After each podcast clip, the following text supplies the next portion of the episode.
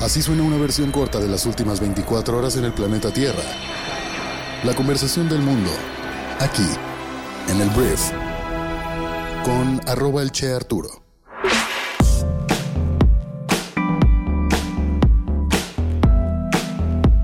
Muy buenos días, bienvenidas, bienvenidos a esto que es el brief para este viernes 28 de julio. En este podcast vas a poder informarte en minutos con las noticias más importantes de México y el mundo. Y yo soy Arturo Salazar, tu anfitrión y uno de los fundadores de Briefy, nuestra plataforma educativa que funciona como tu MBA de bolsillo y te ayuda a aprender rápidamente todo lo que necesitas saber para sobresalir en los negocios. Muchísimas gracias por estar aquí y vamos a comenzar con esto que es el brief. Arranquemos hablando de México y tenemos que hablar de la contienda por la presidencia, que ya sabemos que falta mucho, pero como las corcholatas y también el Frente Amplio por México decidieron adelantarse, el Instituto Nacional Electoral ya ha establecido límites de gastos para cada aspirante presidencial. Tanto Morena como el Frente Amplio por México tendrán que ajustar sus cuentas ya que se les ha permitido gastar hasta 34.3 millones de pesos a cada candidato o candidata en su campaña. Y eso no es todo, también tienen un plazo de 5 días, ya son 4 porque esto se dio a conocer ayer, para retirar toda la propaganda existente en paredes, vallas publicitarias espectaculares que hay por todos lados. Y en este ajedrez político entonces cada jugada cuenta y estas directrices a mí me dan gusto porque buscan nivelar el tablero del juego. 34.3 millones de pesos puede sonar mucho, pero la verdad es que cuando hablas de una campaña nacional no es tanto dinero. Habrá quien diga que no es nada de dinero. Pasando a un tema mucho más grave, vamos a hablar de las Fuerzas Armadas de México que están en el punto de mira debido a las acusaciones del grupo interdisciplinario de expertos independientes en el tristemente famoso caso Ayotzinapa. El presidente de México, Andrés Manuel López Obrador, ayer salió en defensa de las Fuerzas Armadas, insistiendo en que no hay impunidad y que se ha avanzado en la investigación gracias a su colaboración. Las familias de las víctimas no están convencidas y de hecho han solicitado una reunión con el presidente que no han logrado tener. Hace dos días, de hecho, aventaron una declaración bastante polémica que decía, señor presidente, es tiempo de que usted decida si se va a poner del lado de la verdad o del lado de las Fuerzas Armadas. Esto provocó que a la hora de que ayer el presidente de México defendiera a las Fuerzas Armadas, la gente empezó a decir entonces que no está a favor de la verdad. Todo se acomodó para poder dar ese discurso, pero al final el presidente de México dijo que ha habido avances, que de hecho se va a reunir con los padres de familia cuando sea momento, lo cual parecería una contradicción y tal vez no hay ningún avance y por eso para qué se reúne. Entonces, bueno, es lo que está pasando con el caso Ayotzinapa. Esta noticia la verdad que me impactó bastante. No era algo que no supiera o que no supiéramos como secreto a voces, pero los cárteles de la droga en México son un problema no solo a nivel nacional sino global. La DEA, que es la Agencia Antinarcóticos de Estados Unidos, estima que los dos principales cárteles mexicanos, el cártel de Sinaloa y el cártel Jalisco Nueva Generación, operan con más de 44 mil miembros en más de 100 países. Se ha elaborado un proceso de mapeo para identificar a los miembros de estos cárteles, así como a sus facilitadores y de dinero, poniendo un rostro y un nombre a la epidemia del narcotráfico. Está fuera de control.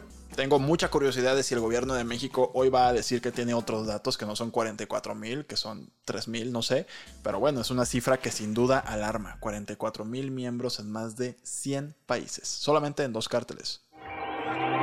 Hablemos de las noticias más importantes del resto del mundo, porque del otro lado del río Bravo, en Estados Unidos, se anunció ayer que la economía creció un 2.4% a una tasa anualizada en el segundo trimestre, superando las expectativas.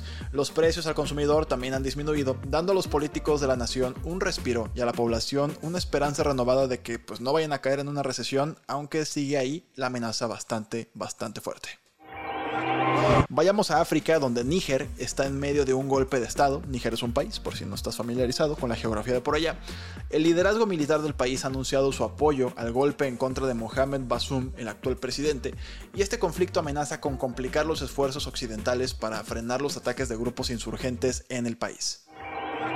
En noticias ambientales, el secretario general de la ONU, Antonio Guterres, advirtió que estamos en la era de la ebullición global.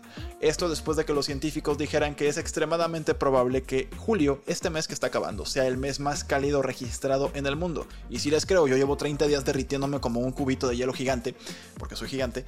Y bueno, las emisiones de gases de efecto invernadero son en gran parte culpables y necesitamos actuar ahora para prevenir daños mayores a nuestro planeta, algo que la verdad no mucha gente está haciendo.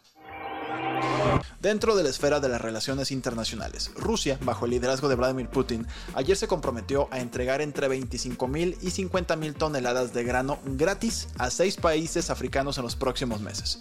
La pregunta que nos hacemos es, ¿es este un gesto de buena voluntad o un intento de ganar influencia en el continente africano? Solo el tiempo lo dirá, pero podría tener mis sospechas. ¿Tú qué tal?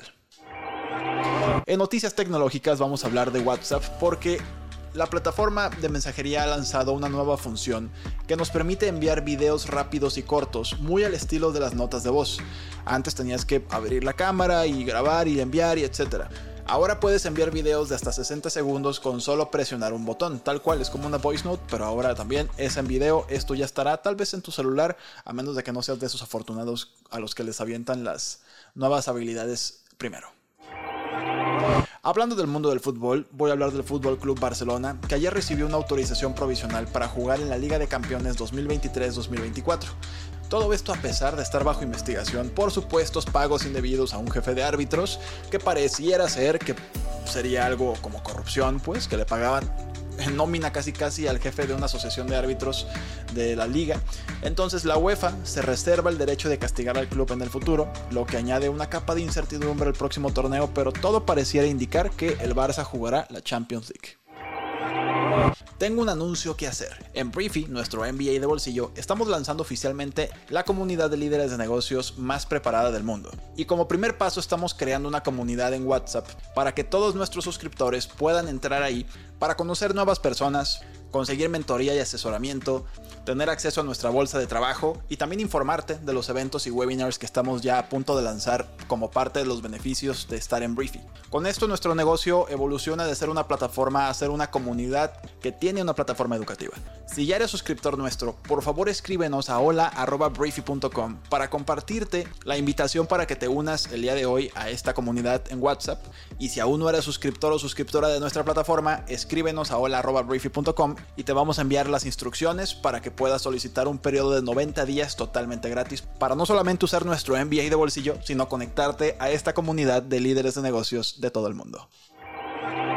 Muchísimas gracias por estar aquí. Esta fue la conversación del mundo para este viernes y espero que tengas un gran fin de semana. Con eso terminamos una semana más aquí en el brief. Ya vamos al mes de agosto. Es una locura lo rápido que se pasa el año. Pero bueno, eh, gracias por compartir este podcast con tus amigos y familiares y nos escuchamos el próximo lunes en la siguiente edición de esto que es el brief. Yo soy Arturo. Adiós.